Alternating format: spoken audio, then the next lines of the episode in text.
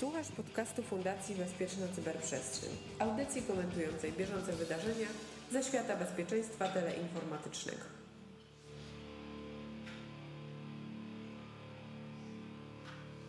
Tym razem spotykamy się nietypowo, bo wreszcie mamy widoczny na, dla nas dowód, że słuchaczy jednak jest więcej niż prowadzących podcast.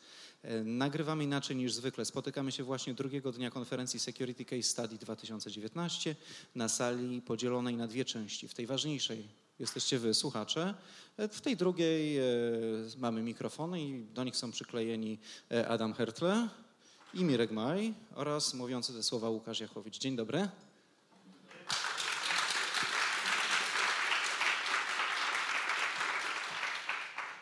I wyjątkowo... Te brawa już będziemy zawsze sobie puszczali, tak? To się nagrało, mam no, Miejmy nadzieję, że jest nagrywane. Na zakończenie sobie jeszcze poprosimy o brawa, także wtedy sobie już tak w stereo machniemy na trzy mikrofony. Nie wiem, wiem jak jest stereo, wiem jak jest kwadrafonia na cztery, a na trzy? Triplefonia. Skombinujmy czwarty mikrofon, będzie kwadrafonia. E, wyjątkowo nie my wymyślamy tematy dzisiejszego epizodu. E, zrobili to za nas słuchacze, podsyłając swoje propozycje za pośrednictwem mediów społecznościowych. Zaczynajmy więc. E, Pier... W takich przypadkach to my od nowa nagrywamy, ale dzisiaj nie. Jak coś dzwoni, tak? Chyba, że to u mnie już raz nie mogliśmy tego, tego powstrzymać. Tak, z, właśnie prośba o wyłączenie telefonów oraz Mirka prośba o wyłączenie ta, tabletu. Bo Mirkowi czasem tablet dzwoni, Właśnie, zegarek dzwoni. Ja powinienem mieć, ta, a żeby to było wszystko tak, jak jest naprawdę, to ja zawsze mam tablet rzeczywiście. To już idę po nie. To co? Mirek, Mirek, zegarek. Mirek szuka tablet, ja mam włączone e, bziu, bziu za chwilę. Mirek szuka tabletu, a ty powiedz mi, jak zostać hakerem. Adamie. E, to jest bardzo klasyczne pytanie, jak zostać hakerem. Ja mam bardzo klasyczną odpowiedź, która nie jest grzeczna, ale niestety jest prawdziwa. Jeżeli musisz zadać to pytanie, to znaczy, że się nie nadajesz. To było pytanie słuchacza. Nie, ale, ale to ja myślę, że, że Łukasz trochę pije do tego, do takiej fajnej akcji, którą Adam kiedyś zrobiłeś na zaufanej trzeciej, trzeciej stronie, dopytując ileś tam osób z branży, jak zostać tym, to było to bezpiecznikiem, tak? No ale, ale gdzieś tam możemy to zamienić na hak, e, hakierem, hakerem, tak? I, i, I, sporo ciekawych, e, na ile to było przydatne, tak? Bo to ludzie poprosili o to, tak? Do tej pory czytają. Natomiast no i taka już bardziej grzeczna odpowiedź jest, że bycie hakerem to jest tak naprawdę. O, taka fajna definicja ostatnio była, że haker to jest ktoś, kto spędza nierozsądnie dużo czasu nad problemami, które inni uważają za Ta, nierozwiązywalne. Znaczy, tak dobrze to my nie mamy, to, ale to trzeba zbierać te najlepsze elementy dodawać do naszego podcastu. Tak, tak, a to, to, to, to, trochę jak symbol tych filiżanek, w które będziemy teraz stukać razem z Moniką Olejnik, tak? bo to brzęczenie bardzo fajnie w podcaście tak. wygląda. Natomiast e, no, zajęciem hakera tak naprawdę jest szukanie informacji informacji, szukanie rozwiązań, szukanie sposobów zrobienia czegoś, czego nikomu wcześniej nie udało się zrobić. I jeżeli umiemy szukać tych rozwiązań, umiemy sami tego szukać, to jesteśmy wtedy hakerami. I to, to nie jest coś, czego się można w szkole nauczyć. Wydaje mi się, że istotne jest też szukanie sobie problemów, nie samych rozwiązań, bo e, no, wiesz, no, naj, najlepsi hakerzy, których mógłbym tak nazwać, charakteryzują się tym, że kiedy im się nudzi, to im się nagle przestaje nudzić, bo sobie wymyślają coś tak, tak, tak zupełnie absurdalnego do, do grzebania przy tym i to robią sami, bo w sumie jak e, spotykam ludzi z cyberbezpieczeństwa, 20, y, 30, no 20 lat temu to byli głównie hakerzy. Dzisiaj e, hakerzy niestety, mam wrażenie, stanowią mniejszość, Większość stanowią eksperci od cyberbezpieczeństwa i to są dwie zupełnie różne kategorie, bo ekspert od cyberbezpieczeństwa, od cyberbezpieczeństwa to jest e, pentester, który ma wiedzę zdobytą w jakiś sposób, najlepiej ustrukturyzowane na kursie, e, siada, robi pentest według jakiejś procedury, przygotowuje raport, dostarcza raport klientowi, klient jest szczęśliwy. A kiedy mamy hakera, to się okazuje, że podczas podobnego pentestu, będąc nawet tym samym zespole, znajduje rzeczy, których te standardowe procedury szukania błędów nie obejmą, ponieważ szuka jakichś nowych metod. Po prostu po prostu go aż swędzi, jeżeli czegoś nie wykombinuje takiego mocno nietypowego. I na przykład, nie wiem, był, e, obserwowałem jakiś, nie wiem, pentest e, sieci, się, taki standardowy i wszyscy by podeszli do tych Windowsów, do tych serwerów i na tym koniec. No jeden z, z ludzi w zespole postanowił sobie, znalazł jakiś tam system sterowania multimediami czy czymś tym, no i tam sobie zna, złapał ruta. System, o którym nigdy wcześniej nie słyszał, system, w którym nikt wcześniej ruta nie zrobił. On znalazł Zero Day'a, ponieważ tak coś mu wjechał na ambicje, chciał więcej. No i wydaje mi się, że to jest taki przejaw no, hakerstwa. No, no się tak, ale, ale w ogóle to jest e, znany, znany taki wątek, że, że, e, że w Polsce to jest, takie są jakby taka teza, do której ja się trochę przychylam, że to jest w miarę E, nie tyle proste, co jakby powszechne i, i popularne, dlatego że tłumaczą, że to w naszej, w naszej naturze jest, tak? bo my gdzieś tam, zresztą mamy te, te słynne słowa takie, które w ogóle w, w, innych językach nie występują, jak kombinować, tak, prawda, czyli to jest gdzieś tam blisko i ostatnio czytałem taki artykuł, nie wiem, czy, czy ktoś e, tutaj z obecnych też miał, natrafił na niego, e, to było w jednym z takich, nie wiem, jakiś portalu BBC, czy gdzieś tam na temat tego, jak jak pewne rzeczy w Polsce są takie, istnieją, które nie są znane i tam było też właśnie o tym kombinowaniu i tak dalej. Cwaniaka I cwaniak. I właśnie chciałem, tak sobie pomyślałem, kurczę, szkoda, że ten cwaniak to nie, nie u nas się nie przyjął jako, jako tłumaczenie polskie e. Może powinniśmy zacząć promować podcast. Tak, no bo tak, no bo niektóre słowa na, na, w środowisku przynajmniej, być może nie powszechnie, one są nie do wypromowania, ale, ale jesteśmy tu w środowisku, które e, swoje gdzieś tam e, takie właśnie branżowe rzeczy rozwija i na przykład to, co, co wspomniałeś przed chwilą, jak było ten ekspert, to ja znam tu całą grupę ludzi, którzy używają prześmiewczo e, tego, tego stwierdzenia, bo wypowiedź eksperta, no i wtedy po prostu mamy e, wszystkich, już, już wiemy to jest z tych ekranów telewizji i tak dalej, którzy to są e, ek eksperci. Znaczy ja zamiast cwaniaka proponuję używać rębacz, to jest takie ładne, poza tym mam ta, domenę. Tak, no, zapomniałem o, o, o, twojej, o twojej próbie y, jakby zrobienia z hakerów rębaczy. Takie to nie była moja próba. Jest... A w ogóle to mamy tak, mamy tutaj, tu, tam siedzicie, ale na razie symbolicznie również tutaj, bo tu jest mikrofon y, i, i zakładamy od początku, tak, że, że udział publiczności. Tak, tak Także obecni ochotę, na miejscu mają priorytet nad tak. pytaniami, które ściągnęliśmy z Twittera. Ale mogą się pojawić nowe. Tak. Czy to znaczy, że trzeba podejść sobie, wziąć tą kosteczkę, czy mamy, mamy ją możemy rzucać? Możemy tak zrobić. Możemy ją możemy rzucić, rzucić, można podejść, można wszystko.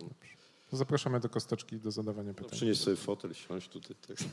Okej, okay. no to w takim razie, kiedy wy się zastanawiacie, jak to zrobić w taki sposób, żeby nikt was nie zauważył, bo wiem, że nieśmiałość jest standardową cechą y, ludzi tutaj, y, to dostaliśmy pytanie techniczne czy Signal nie jest bezpieczny. Znaczy inaczej, tak naprawdę dostaliśmy stwierdzenie techniczne. Skoro Signal jest niebezpieczny, czego używać? Czy Signal jest niebezpieczny?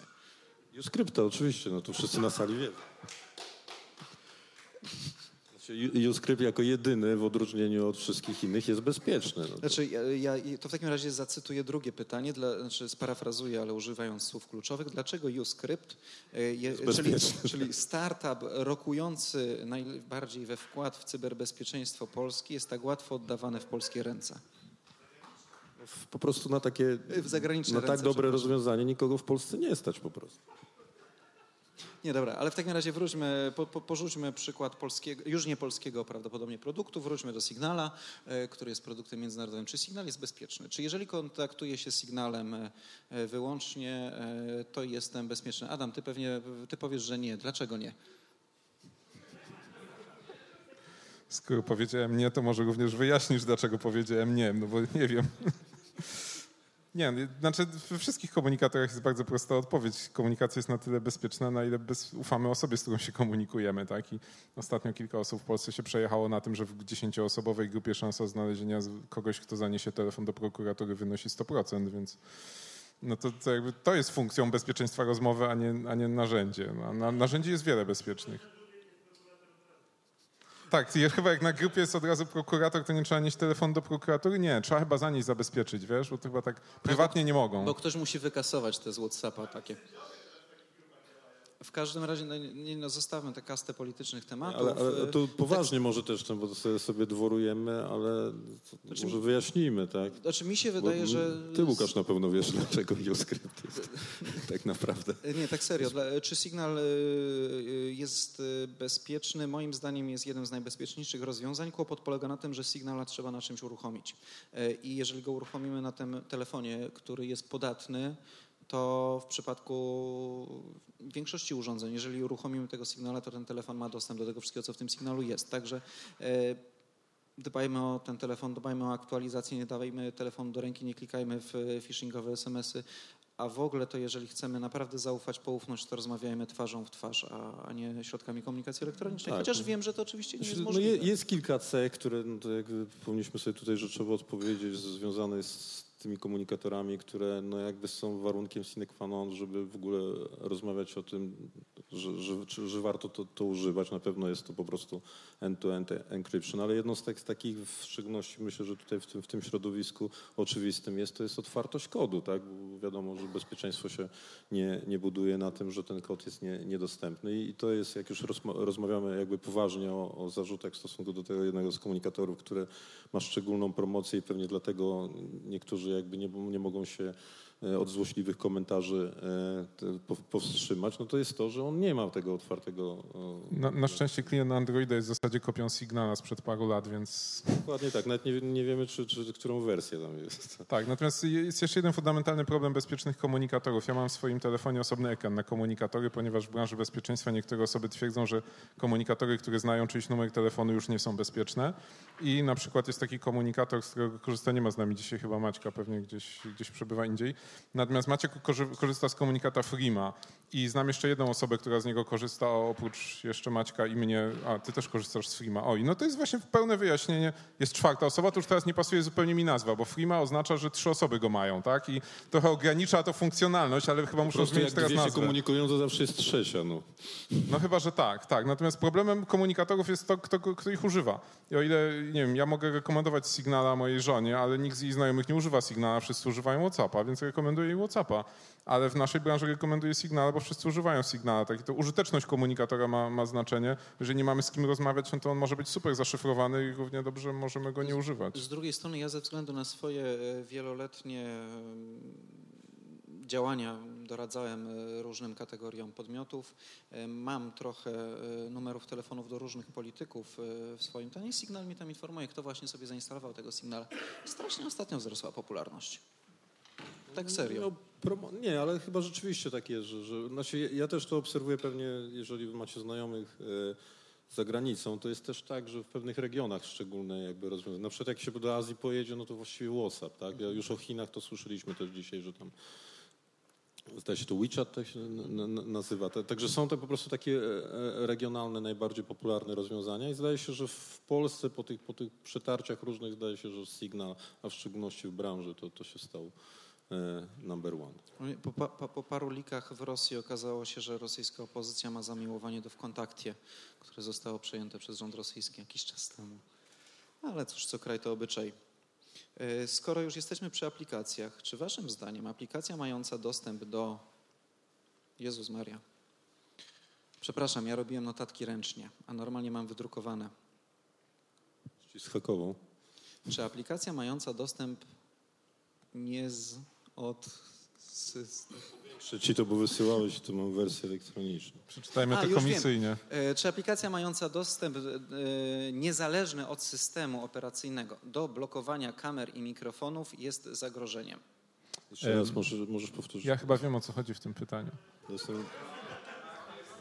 Więc jest, jest pewien dostawca oprogramowania do prywatnych czatów, który twierdzi, że jego aplikacja blokuje innym aplikacjom dostęp do mikrofonu i i kamery, choć trochę jest w błędzie, ponieważ jego aplikacja sprawdza jedynie, czy inne aplikacje jednocześnie korzystają z mikrofonu i kamery, co jest fenomenem w nowej wersji Androida, który sam to kontroluje i uniemożliwia jednoczesny dostęp więcej niż jednej aplikacji do telefonu i kamery. I tak naprawdę chodzi o to, że jak uruchamiamy ten komunikator, a na przykład mamy jednocześnie włączony dyktafon, to on się nie uruchomi, ponieważ dyktafon blokuje dostęp do mikrofonu, a i tak ten komunikator nie miałby dostępu do mikrofonu, więc się, mimo iż się nie uruchomi, czy się uruchomi, i tak dostępu nie ma.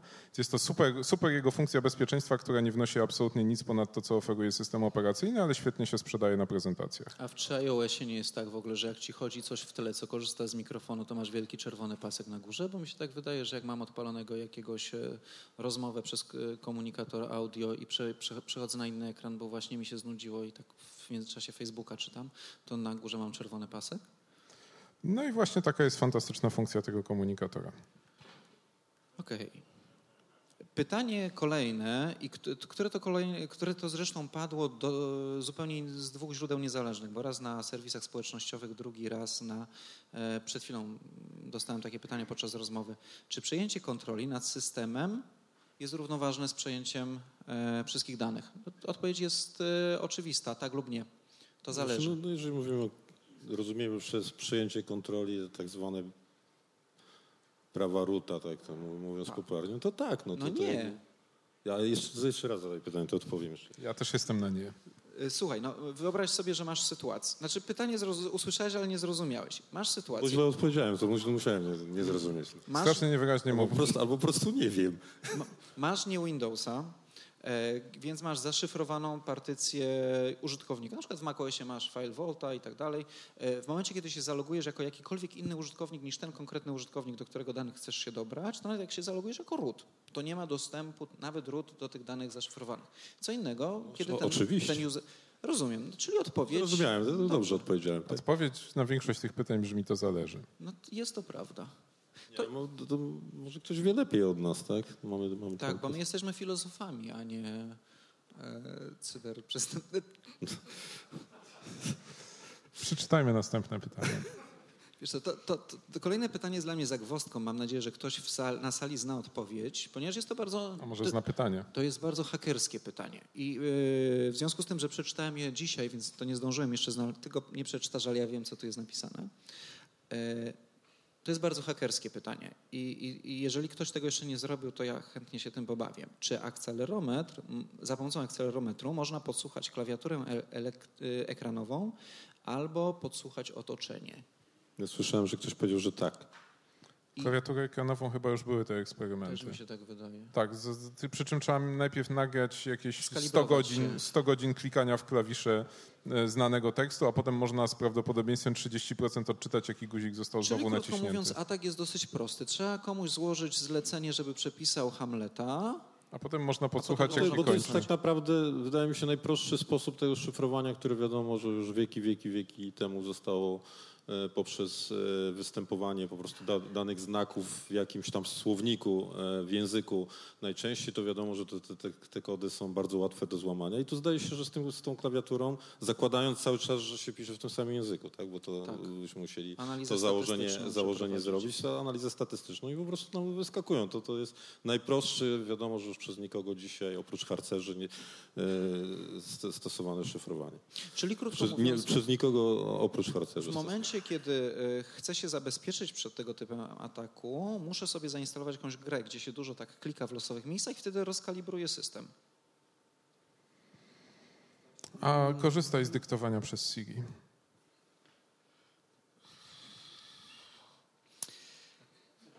Tylko raz zrobiłem to przy tobie. Nie opowiadajmy o szczegółach. Czy są jakieś pytania z sali, czy jedziemy dalej z listą?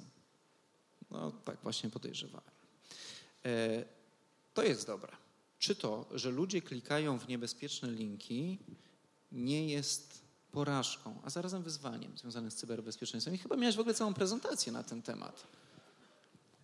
Znaczy to, że oskarżamy ich o klikanie w linki jest porażką. Tak. Ja bym sprecyzował, czy to nie jest porażką Adama w ogóle, bo on prowadzi tak, moją też. Tak, moją też. Jak ludzie przestaną klikać w linki, to przestaną mieć odwiedziny na stronie, tak. Znaczy, jeżeli płacimy ludziom za to, że klikają w linki i korzystanie z internetu polega na tym, że klikamy w linki, to nie możemy krzyczeć na ludzi, że klikają w linki, tylko na siebie, że te linki robią im krzywdę, my ich nie uchroniliśmy przed tą krzywdą.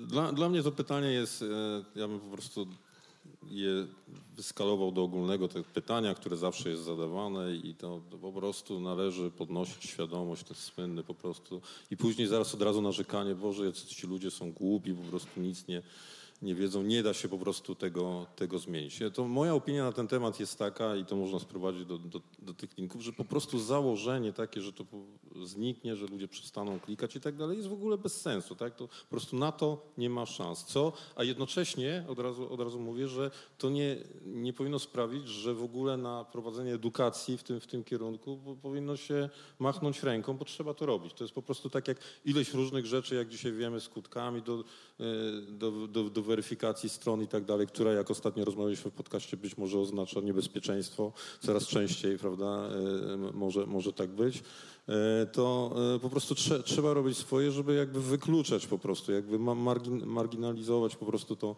zjawisko. No, no usunięcie tego Nie, nie da się. Ja, ja, to sobie marzę, jakby uważam, że w ogóle jak komuś się wreszcie kiedyś uda jakiś naprawdę fajny system powszechny do szybkiej edukacji wymyślić, no to jakiegoś Nobla powinien za to dostać, bo to jest bardzo, bardzo trudne. Mi się to wydaje takie dobre stwierdzenie, e, że jakby e, ludzie e, uderzając się młotkiem w palec odczuwali ten ból po na przykład po miesiącu, no to cały czas by, cały czas by się uderzali uderzali w ten palec tym, tym młotkiem. I teraz troszeczkę jest inaczej właśnie w, w cyberbezpieczeństwie. Rzadko kiedy, a jeżeli tak jest, bo często, już inaczej, Często tak jest, ale rzadko kiedy ktoś się jest w stanie dowiedzieć o tym, że coś złego mu się stało. Tak? To znaczy ten młotek rzeczywiście się nim nie uderzy, tak go, że go zaboli. Gdyby jeszcze być... na, dokładek, na dokładkę ludzie używający młotka nie mieli pojęcia, gdzie w danym momencie znajdują się ich palce.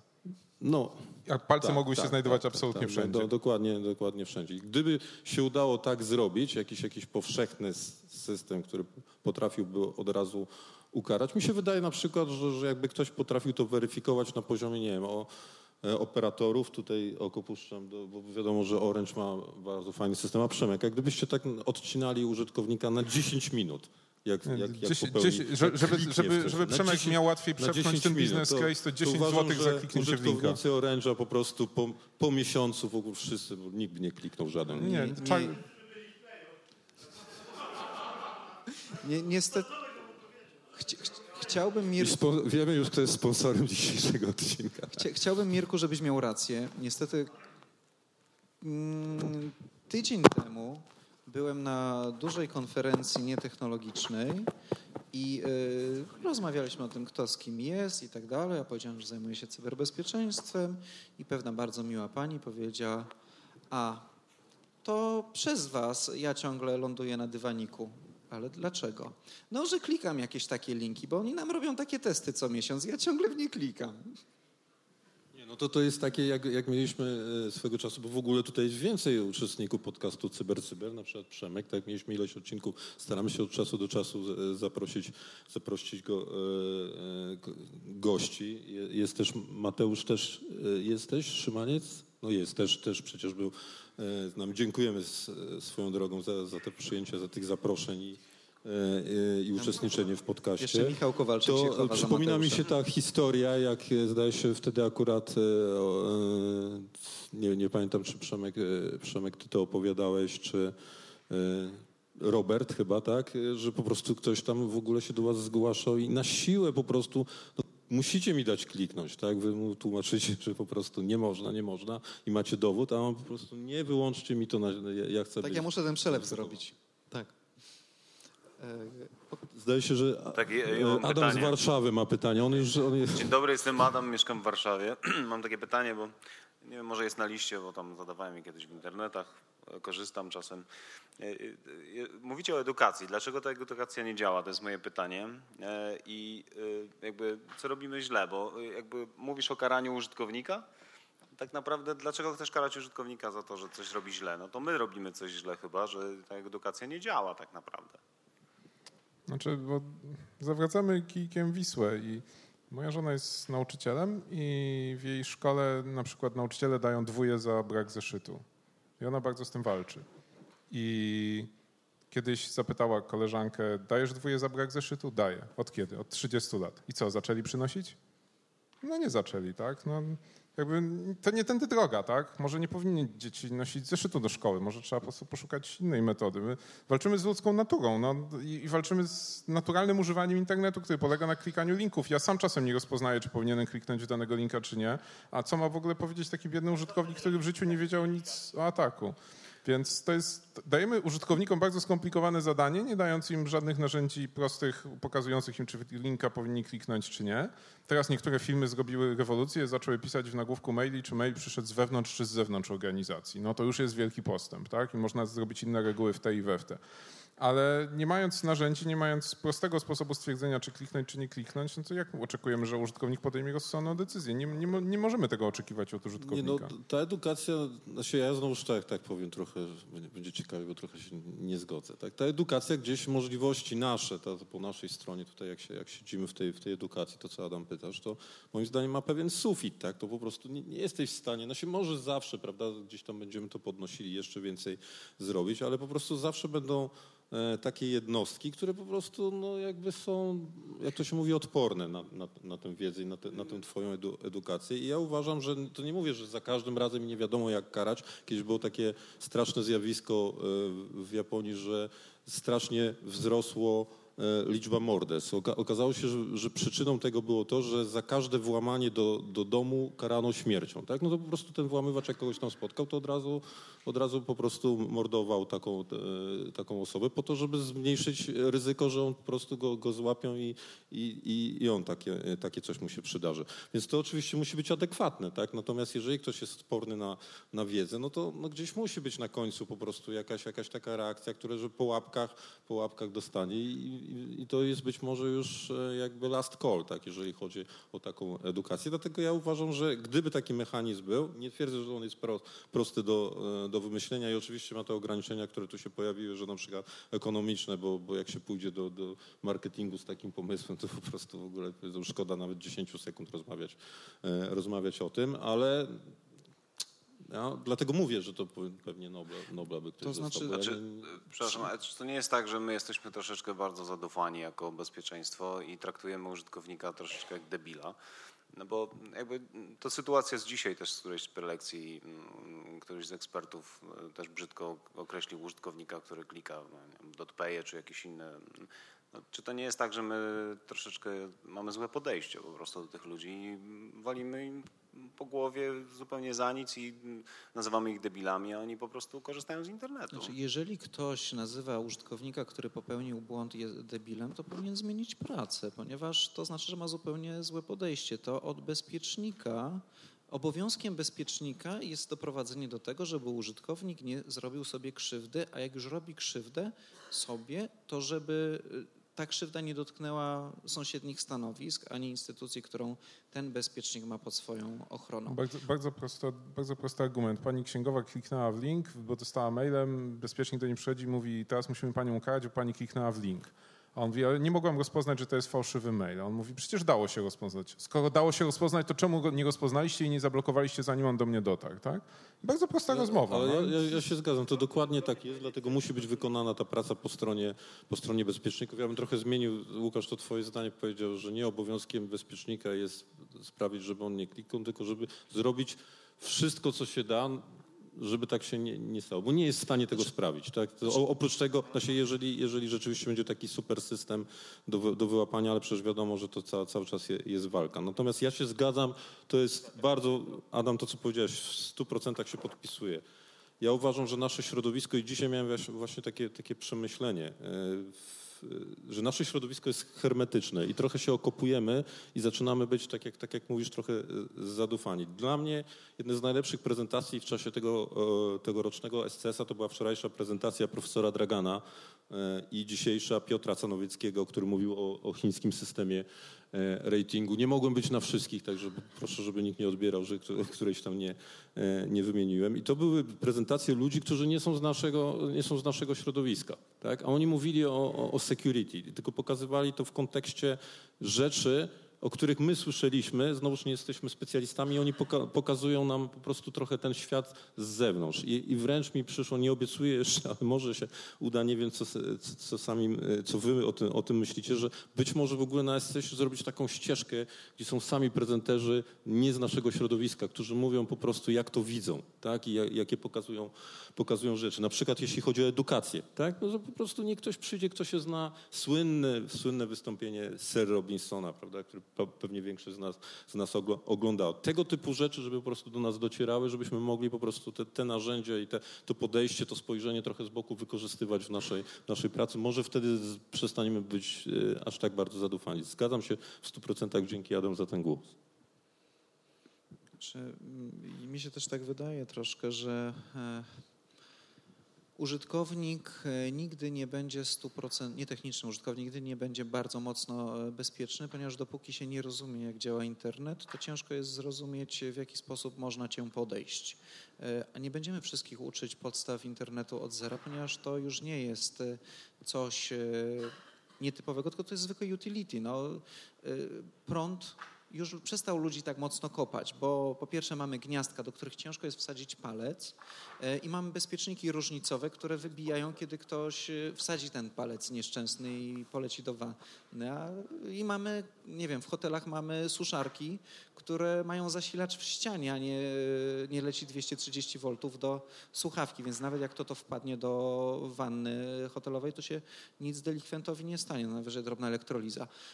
I, I, w ten sposób znaleziono techniczne e, sposoby poradzenia sobie z niebezpiecznym żywiołem, jakim wiele lat temu był prąd.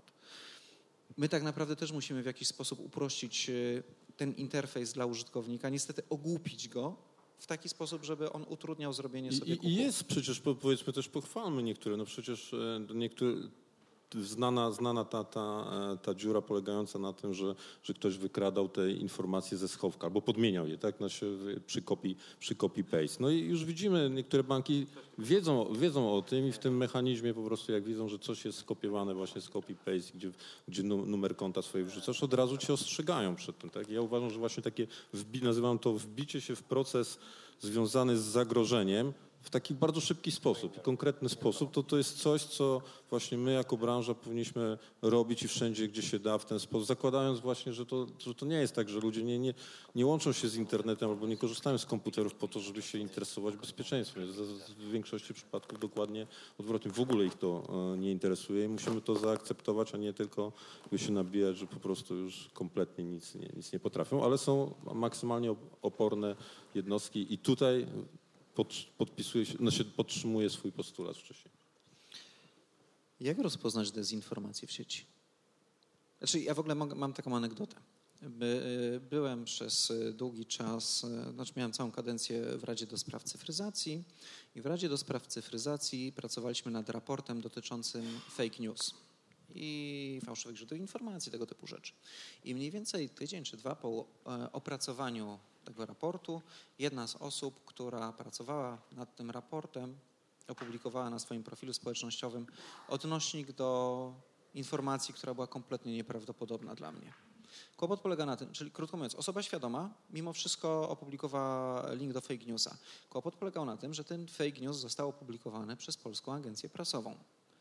E, to jak się bronić przed fake newsami, jak się załapują na to teoretycznie uczuleni eksperci, a po drugie są dystrybuowane przez, przez kogoś, komu teoretycznie powinniśmy ufać. Ale Adam, dlaczego się śmiałeś, jak ktoś mówił, że fake news przez Polską Agencję Prasową? Nie pierwszy i nie ostatni. E, nie wiem jak. Nie wiem, to jest jakby. Ja uważam tylko, że e, niebezpieczeństwem jest i, i, i to widzimy, bo to się zaraz od razu pojawia w momencie, kiedy się bierzemy za tylko i wyłącznie e, rozpoznawanie dezinformacji na podstawie kontentu. Tak? To znaczy, o, oczywiście ja nie mówię o fact-checkingu, tak? bo to jest troszeczkę e, co innego. Jak mamy twardą, twardą dane, to, to, to, to, to, to, łat, to łatwiej. Natomiast mówimy zazwyczaj kłopot jest w momencie, kiedy to jest nie, pogląd, tak? albo jakaś informacja, albo interpretacja jakichś, e, jakichś faktów i zaczyna się to nazywać dezinformacją. Ja Mogą uważam, być fakty, które są prawdziwe, tak, jest, jest ale ileś, tak, są tak, odpowiednio dokładnie, dobrane. Dokładnie jest tak jakby to, to też jest teoretycznie już rozpracowane w tych, w tych modelach dezinformacyjnych. Ja jest jestem e, fanem, namawiam i, i, może, się, może się wreszcie uda w Polsce taki projekt, który by absolutnie, nazywam to technokratycznie, podszedł do tego zjawiska. To znaczy temu, jak wiemy, e, temu zjawisku dezinformacji również towarzyszą techniki pewne komputerowe, które są e, używane, chociażby najprostsze, tak to wiemy, że, że, że to przez boty jest wykonywane. I teraz e, dużo jest analiz już dostępnych, a myślę, że można zrobić jeszcze, jeszcze więcej, e, żeby, i to jest może, może zadanie dla takiego środowiska jak my, żeby po prostu w sposób techniczny próbować ustalać prawdopodobieństwo, bo znowuż decyzja to będzie, będzie coś, coś trudnego, ale prawdopodobieństwo tego, że dana informacja jest roz, rozchodzi się za pomocą technik sieciowych na przykład, które są, są połączone, e, połączone właśnie nie wiem, z automatyzmem i tak dalej. Wiadomo, że tu też zaraz będzie trudne, bo to po prostu też jest sposób optymalizacji dzisiaj w ogóle rozpowszechniania informacji, nawet ze, względów nie wiem, marketingowych, e, ale, ale myślę, że tutaj niewiele do tej pory zostało zrobione i fajnie by było, gdyby coś takiego się e, udało i w ten sposób też uciekać od oczywiście całej sfery polityki związanej z rozważaniem na, na temat dezinformacji. Czy ja e, proponuję tak naprawdę walkę z dezinformacją zacząć od siebie? Ja mam taką zasadę, że kiedy coś szeruję w mediach społecznościowych albo. Chcesz skończyć nasz podcast? Podcast nie jest medium społecznościowym. E, to staram się zweryfikować wcześniej. Staram się nie szerować e, jak głupi. E, I po pierwsze strasznie mi to czasu ten przysporzyło w ciągu dnia wolnego, bo przestałem po prostu zaglądać na serwisy społecznościowe, ale też gdyby wszyscy pod, po, poszli tą samą drogą i zaczęli weryfikować przed szerem, bo share to tak naprawdę jest przesłanie informacji dalej, podpisanie się. Ja uważam, że to jest prawda.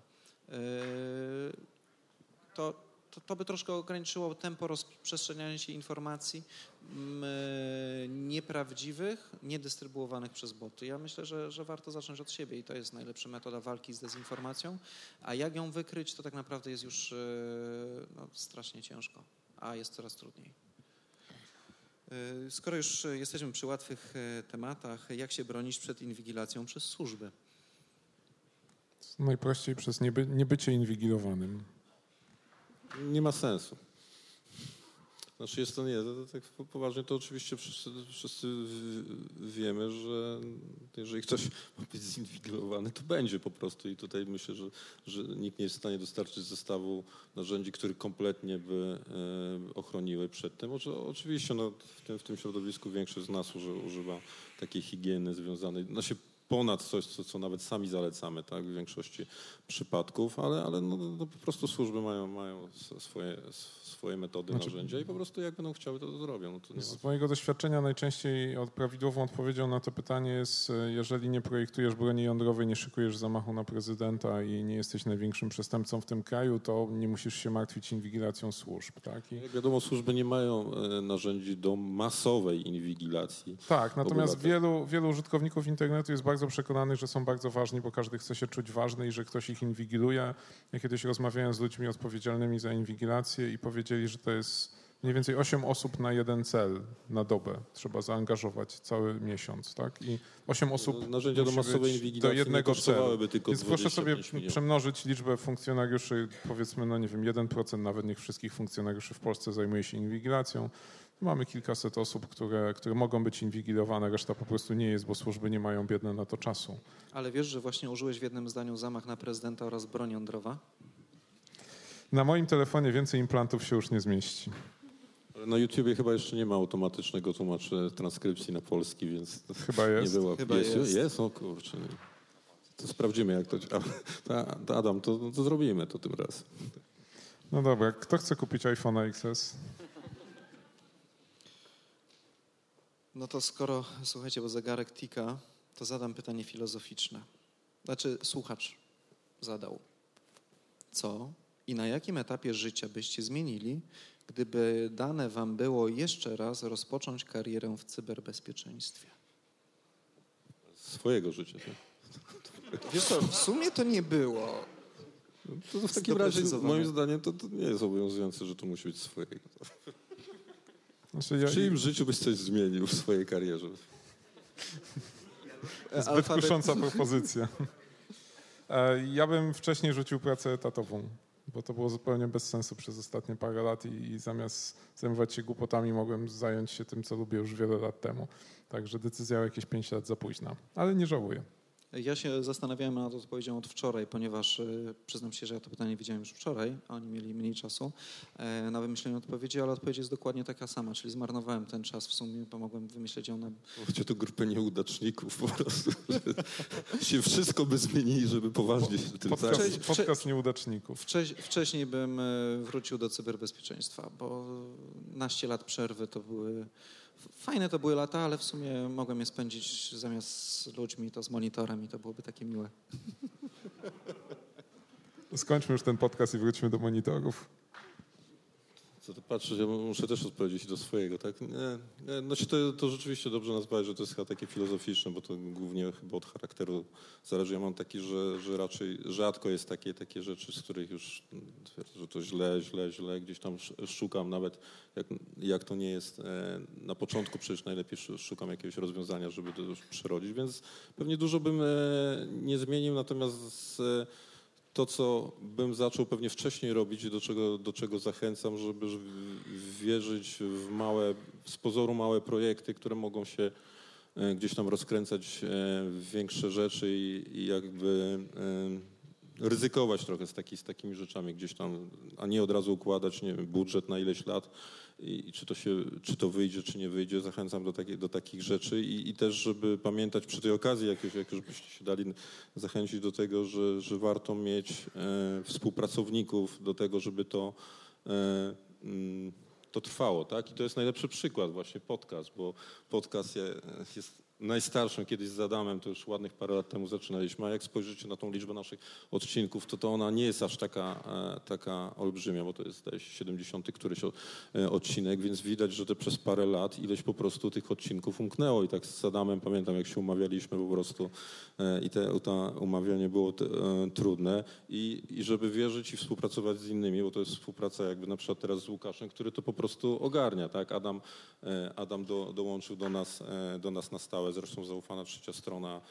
To, co możemy tutaj ogłosić, staje się partnerem, e, partnerem CyberCyber, Cyber, takim stałym, dlatego możecie słuchać Adama e, częściej. E, I no, żeby po prostu gdzieś tam szukać wsparcia, nie na, nawet jak się samą coś wymyśli, to, to dobrze jest robić to z innymi. Tak przy, przy okazji, żebym nie zapomniał, bo teraz mi się ten Cyber, cyber to nie tylko Adam, Łukasz e, i ja, tylko jest jeszcze, jeszcze jest Maciek Pyznar, e, Cyprian Gutkowski, e, Marcin Frączek. Wszystkich możecie spotkać, którzy też starają się bardziej takie rzeczy gdzieś tam związane z prawem, z procesowymi rzeczami omawiać. Dlatego udaje nam się na przykład robić to, robić to częściej i, i mam nadzieję też do szerszego grona trafić. To ja tylko dwie kwestie. Po pierwsze, e, jeżeli jeszcze jesteście młodzi i nie macie rodziny, to to jest ten moment, kiedy można e, siedzieć nad problemem do piątej nad ranem i nie jest to problem. A po drugie, to tyle w 74. odcinku podcastu CyberCyber. Cyber. Dziękujemy za wspólnie spędzony czas, zarówno na żywo, jak i w słuchawkach. Tradycyjnie szukaj nas na, w swojej aplikacji podcastowej, na stronie Fundacji Bezpieczna Cyberprzestrzeń, na Twitterze, na Facebooku, jak słychać czasem na konferencji. E, żegnają Was Mirek Maj, Adam Hertle. Dziękuję. I Łukasz Jachowicz. Do usłyszenia za tydzień. Inna ekipa, za dwa tygodnie znowu my. Dziękujemy. Do usłyszenia.